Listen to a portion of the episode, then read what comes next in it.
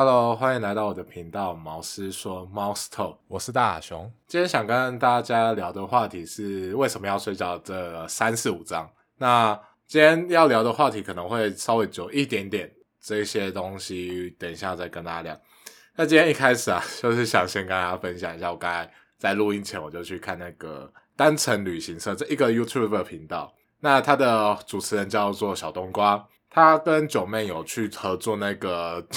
他在这个礼拜合作一个蛮有趣的东西，就是那个塔位，就是塔位最贵的到最最便宜的是多少钱？那我有去看小冬瓜他跟九妹的访谈，有两集，我觉得大家都可以去看看，我觉得还蛮有趣的。那我看完之后，我就其实觉得心情有一点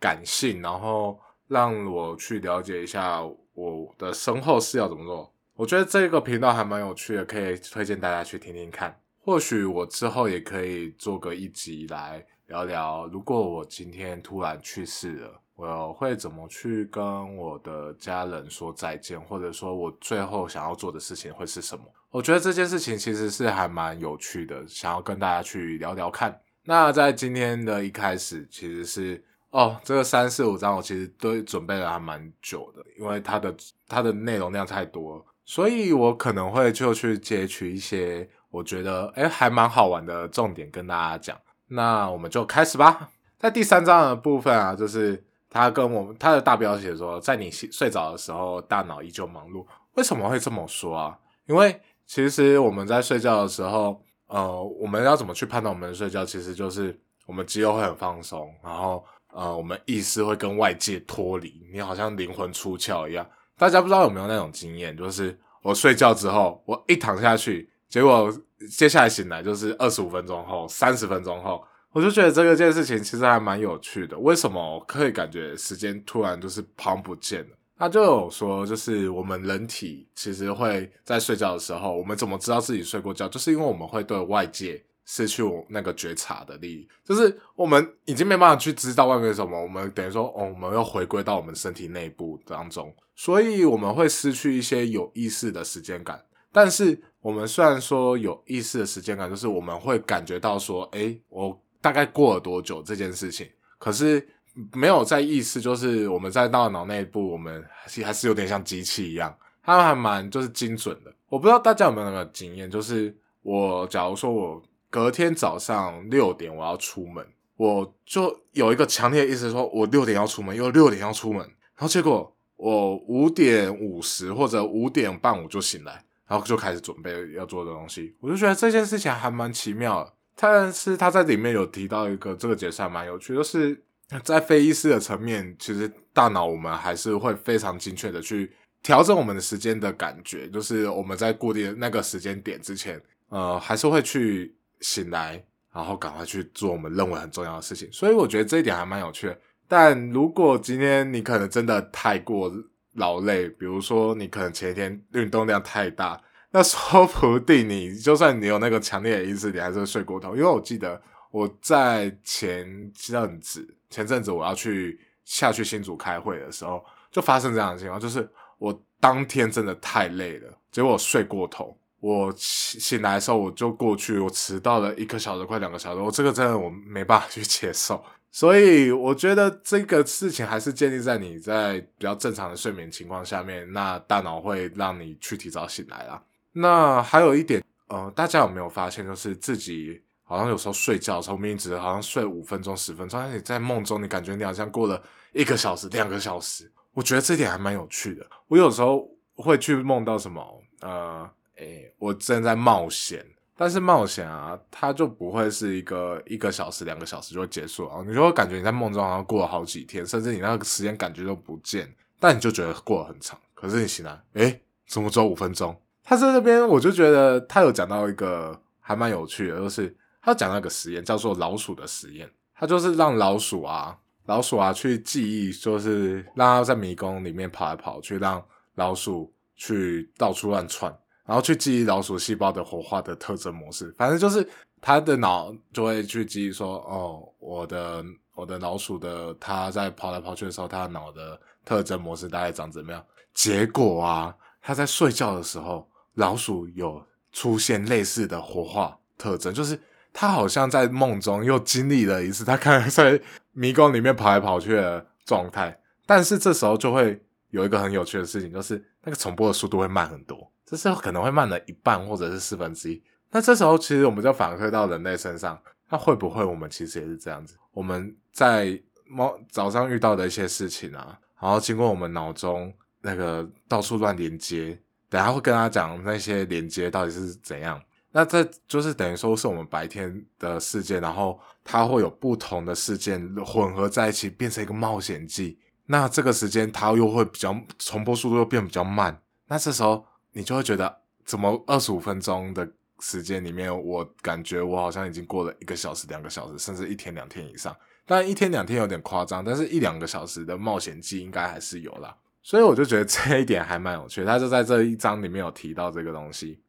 那刚好有跟他讲到，就是说什么？我觉得脑中乱连，你白天的事情，然后乱连来乱连去，然后成为你的梦境，其实就是我们在睡觉的时候，其实会有一个所谓的睡眠周期。大家应该有听过什么快速动眼期跟非快速动眼期。好，我们今天就不要管它，我们就说，呃，非快速动眼就是我们所谓的深眠啊。那快速动眼就是我们会做梦的那个时候。那我们前半夜啊，其实大部分都是非快速动眼。后半夜就是以快速动眼，怎样来分呢？大概就是你在清晨以前，你基本上都是深眠；那后半夜的话，基本上都在快速动眼期。那我们这两个东西有什么不同？我简单的跟他讲，就是非快速动眼就是那种深眠，其实就在帮你清除你那个今天早上的垃圾，那些不要的杂讯啊什么，他就帮你先清掉。那快速动眼期啊，为什么我会做梦？梦。他就有时候有点光怪陆离，你就会觉得那个不符合逻辑。这就是他会把你的脑中的可能一些新的资讯跟旧的资讯啊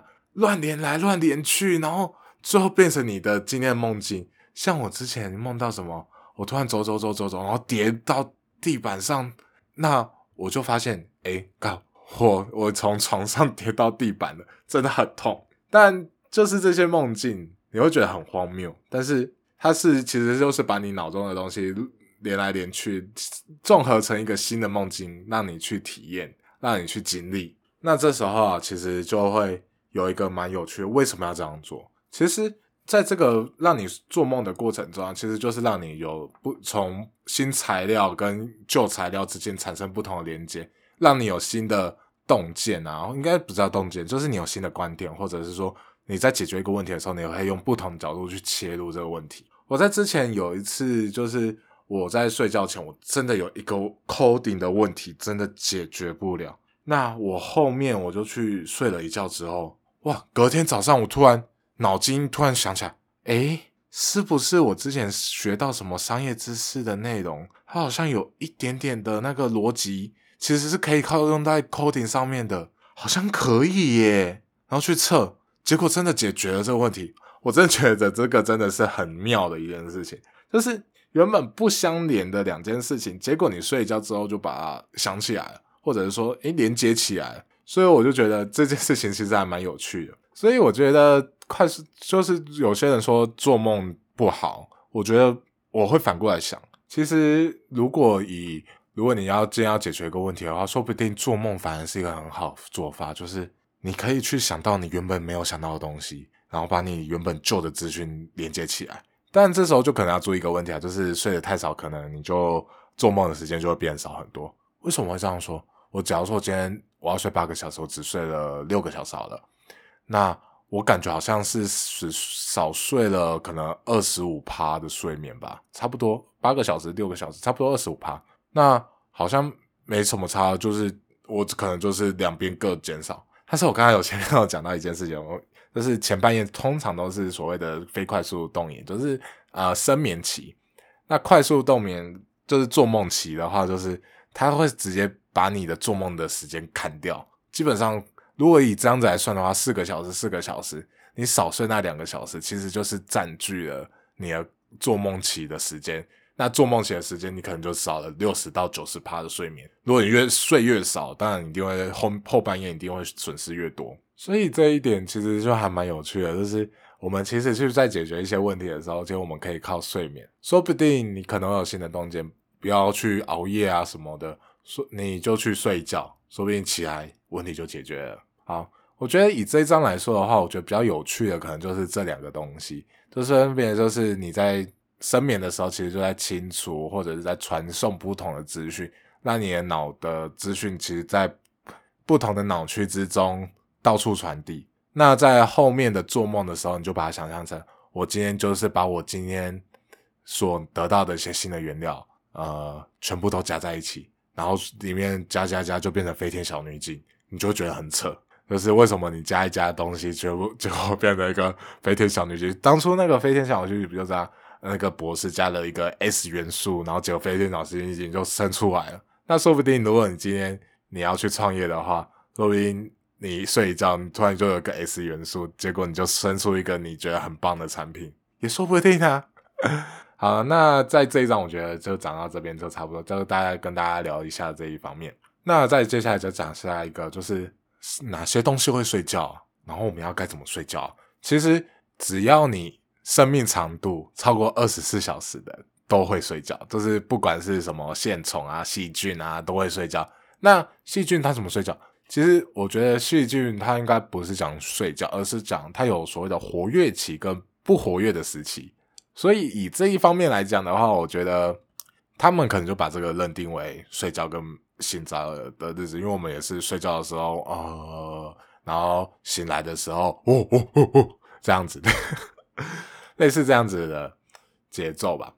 但是在这一章啊，我觉得有一个很有趣的，就是有些动物它只用半边的脑袋睡觉，这超屌的，有没有？现在只用半边脑睡觉，我也很希望这样子。我这样就是晚上我很累的时候，我就只用半边脑睡觉，另外一边我再继续做事。然后这边脑休息够了，好，这边脑噔噔醒来，然后换另外一边脑睡觉，然后就另外一边我醒来那个脑就继续做事。那这些这个动物是什么？就是那个海豚啊、鲸豚啊，或者是说鸟类都会有那种呃只用半边脑睡觉，我真的觉得很屌。那它里面是提到是说，就是因为他们要鲸豚类啊。就是那种海豚啊，那种杀人鲸啊什么的，它今天为了在水中生存，所以它必须要维持一些生存必要的运动，所以它必须要去有至少要有醒着一半的脑袋，让自己免于在那种危险环境中遭遇到危险。看，我好像在讲废话，在危险的环境中遭遇到危险。那他们也不是说是一直就是半边脑醒着，半边脑睡觉，就是在睡觉的时候，该睡觉的时候，他们就会去分开运作，一边睡饱换另外一个睡。那另外一个是什么？是鸟类。鸟类的话，他们会，他们也是会半边脑半边的脑去睡觉，也是为了，因为他们在空中可能会有猎食者啊什么，那他们也需要用半边脑睡觉。但是这边有一个更有趣的。就是鸟类，其实他们会群聚。我们不是常看电线杆上面排一排鸟类吗？它这边有一个讲到很有趣，我竟然我听到之后，真的就是整个笑的。就是他们在群聚的时候啊，他们会排成一排，要睡觉的时候要排成一排。那左右两边的鸟，他们就会用半脑去睡觉；中间的他们就会用全脑去睡觉。那到了某个时间点的时候，两边的那个鸟就会咚咚站起来，转一百八十度。然后再坐下去，然后继续让另外一个半脑睡觉，不觉得这件事情还蛮有趣的啊？就是哦哦，我我现在这边脑已经睡饱了，噔噔转一边换你睡，嗯哼，我觉得这个还蛮有趣的。我真的也希望人类这也可以，但是其实人类也可以啊，但是比较轻微一点点。就是我们有没有那种出去外面，然后有非常。就是觉得很浅眠，然后有一点点动静，我们就会直接睡着。其实这就是你会轻微的，就是只用半边脑的，呃，半边脑袋去睡眠。因为你在一个不熟悉的环境里面，你就会用只用一边脑去，呃，去睡觉。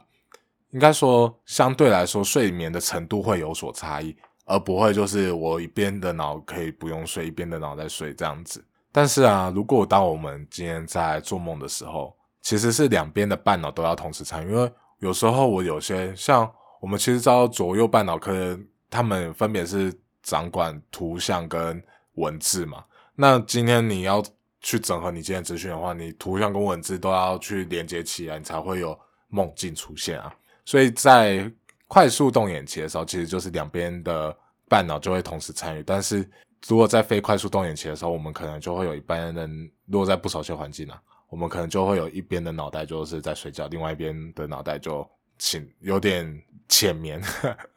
那还有一个情况啊，其实还蛮好玩的，就是它里面有提到，在这一章里面有提到一个蛮有趣的，就是如果今天我们在一个高压的环境下的话，我们会把睡眠的模式取消，然后转而去做可以让我们摆脱这个危险状态的行为。这让我想到的是，我以前好像是在期末考的时候，我的晚上可以很长不睡觉，因为我在极端压力下，我为了要欧趴。我必须要少睡一点觉，然后我精神就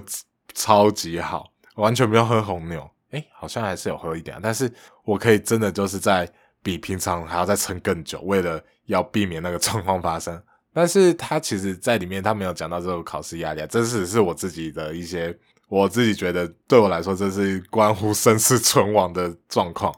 但是在这一本书里面，他提到的是饥饿啦。就是在饥饿、在极度饥饿的状况下，我们想要去吃东西的行为会去取代睡眠。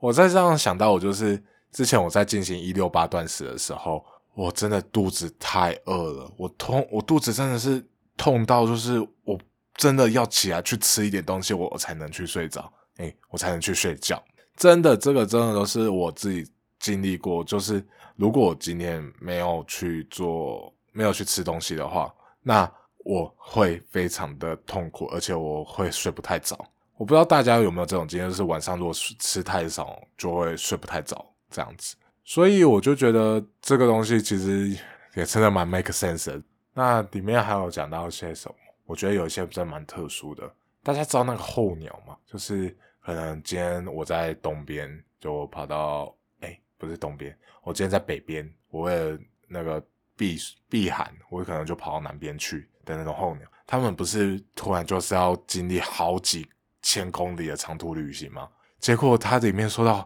飞行中的候鸟啊，他们会进行极短暂的睡眠，就是他们每次就是睡个几秒钟，然后就醒来，几秒钟就醒来，而且这种可以避免它长期睡眠就是不足，然后对他们的脑跟身体影响。还有一种小鸟，就是一个白色的小鸟，它是好像叫白冠带鸭啊，这个不重要了。就是它在迁徙的季节的时候，它可以完全不会睡觉，它可以完全不睡觉，然后不会有任何不良的后果。但是如果今天在非迁移的季节，如果你去剥夺它的睡眠，它会对它脑跟身体进行严重的受损。你不觉得这件事情有够好玩的吗？为什么？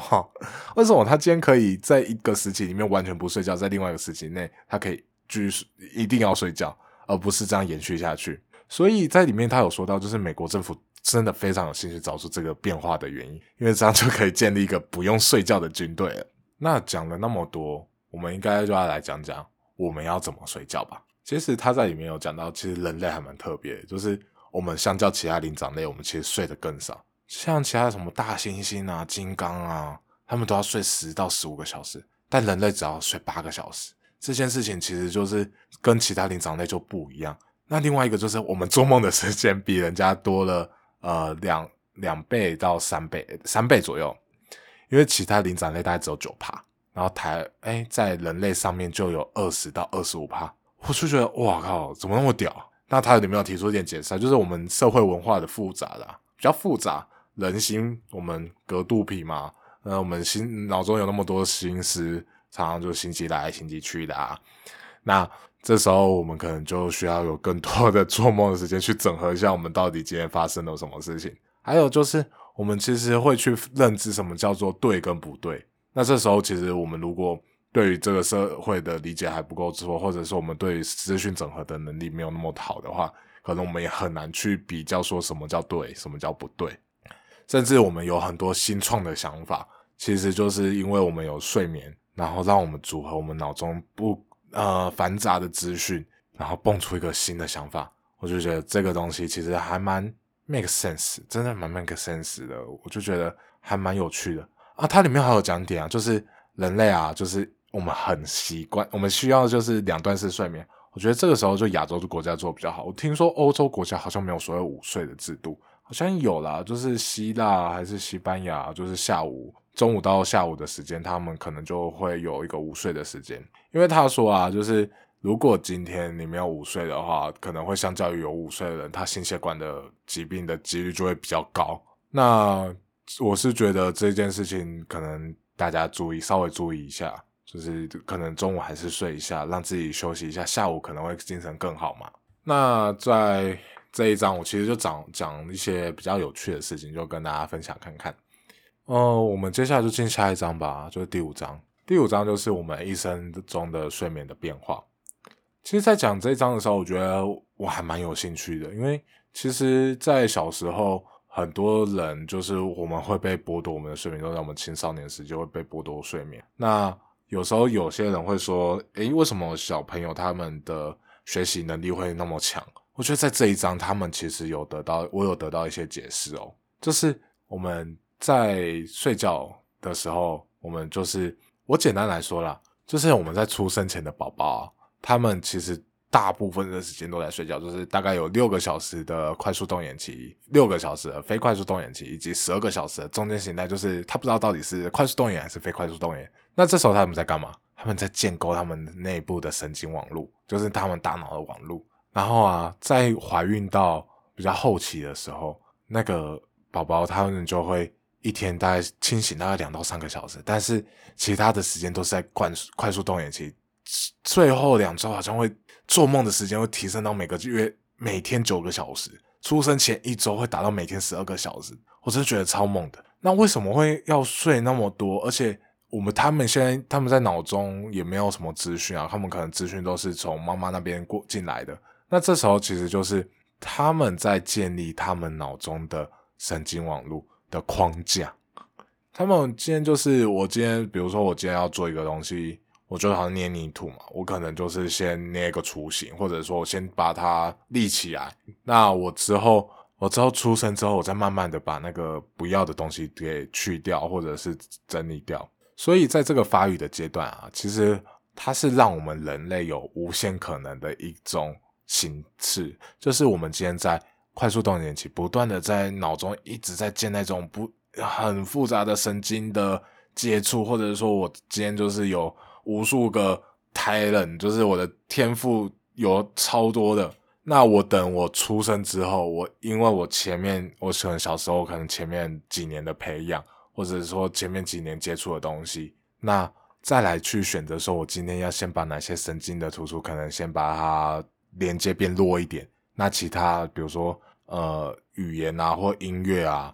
数学，其他有的没有的能力，能接呃连接强一点。这让我想到有一个，我之前看到一个书，就是他有说，就是天才是可以被制造出来的。有那种哦，原子习惯里面有讲到这件事情，还超速学习啊，有点忘记了。就是他让他的小孩子从小到大就一直去接触些氧气。那也不是去逼迫他，就是让他觉得在西洋企业的环境里面很舒服啊什么。那这个这两个孩子到最后就变成特级大师，我靠，真的是超猛的。所以我觉得在反过来看到这边的时候，我就觉得会不会是当初他在刚生下来的时候，他的可能对于西洋棋的神经连接越来越强。那可能每个人对于呃学习西洋棋可能会有不同的想法，但是他也会比一起一般人啊。对于这件事情的熟悉度，或者是说上手的程度还要更深，因为他在小时候他就建立起来。还有另外一个就是，我不知道大家有没有记得，就是小时候可能你学什么语言都学超快了，尤其是中文这么难的语言。其实我是还蛮喜欢中文的，但是以中文这么难的语言，外国人都学都学不太好的话，呃，我说的是少一些，可能有些外国人可能会觉得中文不太好，这个人要分清楚，就是。毕竟中文还是全世界真的是最难的语言前几名的。那为什么我们就可以学的那么学的那么好，而且在小时候就可能讲的比外国人还要好了？我觉得就是我们小时候对于这边这方面的那个神经的连接就很深啊。所以我真的还蛮这样子看完这个，我就真的会觉得说胎教真的还蛮重要的。因为我们今天如果胎教有做好的话，说不定我们可以让我们的孩子在小时候他们的。某方面的神经连接就比较强烈，那这时候说不定在未来他在学习的路途上面，尤其是在亚洲这种学习的路途上面，会比会比较轻松一点。但是也不是像伯恩我记得伯恩他曾经有说过，就是他爸小时候就给他去解二元一次方程式，我真的觉得哇靠，真的是傻笑。所以其实就是差不多是这样子。那我觉得里面有讲到一个还蛮有趣的，就是我们现在其实睡眠的时候，其实我们就一天就是睡个八个小时，中午再睡两个小时。我 周遭的那个新手爸爸们，他们真的是睡眠不足，因为中中间那个凌晨那个小朋友突然可能就哀起来，然后突然就醒过来，就赶快去哄。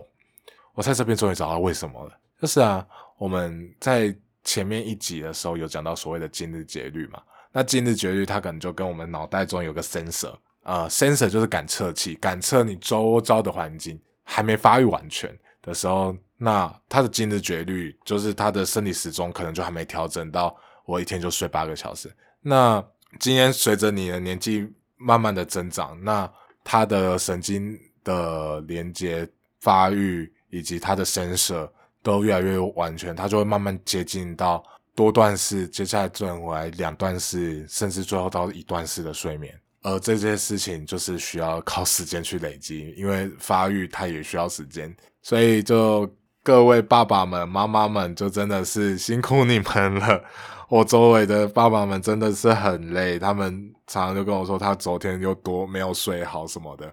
我真的觉得 辛苦你们了。那简单来说啊，就是前面的简单，这就是出生就是增增建神经的连接，然后有用的、没用的都全部先建起来。那你之后之后，等我们慢慢长大之后，我们。就不会有那么多快速动眼期，我们可能就会深度的睡眠。就有时候刚才说的非快速动眼期，就是修剪的东西，就会时间就会拉长，去修剪掉一些你可能不太需要的东西，快速去修剪掉。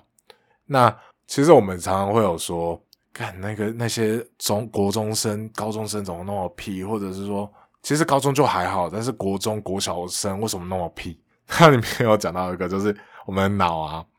其实理性思考这个部位最后才成熟，就等于说你在可能高中以前，你的脑都还没有成熟。那你脑没有成熟的话，就是嗯，你就是比较中二，比较爱胡闹一些。所以这时候可能就是要体谅啊，体谅。但我觉得这个也蛮有有趣的，就是因为我刚才有前面有说，就是它会有很多。连接还没有去增建起来，那这时候我觉得就是让小朋友他们去多冒险一点，说不定，说不定你就会他就会发展出他自己自己独有的人生，而不是我们强加给他的人生。所以有时候我也会觉得，好像太过保护也不好。至少我未来我不希望成为那种恐龙父母，就是一定要保护他。诶，不是恐龙父母哦，叫直升机父母，就是你要把他。送到某个地方，你认为好的地方。我希望我不要成为那样子的人。最后啊，就是再讲讲关于不能做的事情。就是我们在现在，我相信很多孕妇都是不会喝酒啊。可是如果我们今天生完小孩之后，我们还是尽量不要喝酒，因为哺乳嘛，哺乳它可能就是会让小孩子间接吸收到那酒精。为什么我会说这个东西尽量不要碰？因为我刚才有说，就是快速动眼期，它其实是让脑。去建立很多不同的神经网络，不管你有用还没用嘛。可是今天酒精它就是最强的 powerful 的快速动眼时的抑制因子，就是它会让你快速动眼期少了二十到三十趴。那这时候就会蛮可惜，因为有可能小朋友他在小时候他可能需要更多的神经网络，或者说更完全，你给他的东西它可以吸收的更快，但是因为酒精。让他的这边建构可能还没有那么的完全，那就真的还蛮可惜，就会可惜掉，就是小孩子的天赋可能会有受到抑制的情形。所以就是怀孕不要喝酒，然后喂哺乳的时候也不要喝酒，然后尽量不要喝酒，因为我后面也会讲到酒精对睡眠的影响。那今天其实就这三章就差不多讲到这样子。为什么我会今天讲的就是蛮轻松、蛮愉快的？是因为我也不希望说我介绍这本书让大家觉得。好像很无聊，这本书很无聊。这些东西啊，其实都是我在这几天，我就是好好的去把它整理完，然后分享给听众你们知道。里面其实还蛮多有趣的事情，说不定你就是去看那些有趣的事情，就默默的就把这本书看完了。那今天的毛师说的说书的部分，差不多就到这边了。那节目的结尾啊，我就是想要聊一聊，就是刚才有提到的一些事情。刚才有提到这个单程旅行社啊，我觉得我在下一节我应该会提在生活部分，我应该提感性的人他的生理状况到底什么。我其实是一个还蛮奇妙的人，我外表非常的粗犷，哦就是那种你不会觉得我是一个心思细腻的人，但是我非常喜欢做一些手作甜点，就是我之前还会去编织编织那种手环啊。但也不一定啊，在下一集我可能再想想看，我要做怎样的题目跟大各位听众分享我的自己的体验。在上一集跟这一集来讲的话，我真的发现我好像用大雄这个名字的时候，我会真的很放松。也希望可以用这个名字跟各位听众朋友们聊聊关于我自己的一些体会，包含我在推荐这些书啊什么的。我其实我认为我是在。将我的体会告诉大家，为什么我会觉得很不错？我觉得这件事情为什么好？嗯，稍微提一下好了，就是在我之前有买蓝牙耳机，我买很好的，有买到很贵的。好的，其实就是我现在目前戴的监听耳机，我现在就是听着自己的声音。那坏的话就是小米的那种无线蓝牙耳机，小小颗的。那它们之间到底差在哪边？我。真的，老实说，嗯，我反而我有时候会觉得小米那个比较好，他们价差可能差了十倍吧。但是我有时候会觉得小米这个东西比较好，并不是说我喜欢中国货啊什么的。但是我真的就是以方便性来说的话，还有一些舒适性来说的话，我会真的蛮喜欢小米的耳机。就于我而言啊，因为我其实就是那只要耳朵有东西可以听，我其实没有差很多。说不定我未来可以在借有声音的管道，跟各位听众去分享看看我自己使用一些产品的体会，跟我为什么会选择这样子的产品，真的很开心，就是开始可以比较自然的跟各位听众分享我自己心中的感受。我希望这个频道未来就是我应该会定调为。我会在这个频道分享我自己所看到的洞见，以及也不是洞见，洞见有点太 gay 白，我自己的一些观点、一些体会，借由我自己的心去看这个世界，然后用我比较真诚的口吻去告诉给大家我心中的感受。呃，因为我真的是一个有的时候真的有点过度感性的一个工程师，超级冲突的，对对对？我。以后再找个时间来跟大家分享一下，我到底感性到什么程度。那今天就先这样啦，拜拜。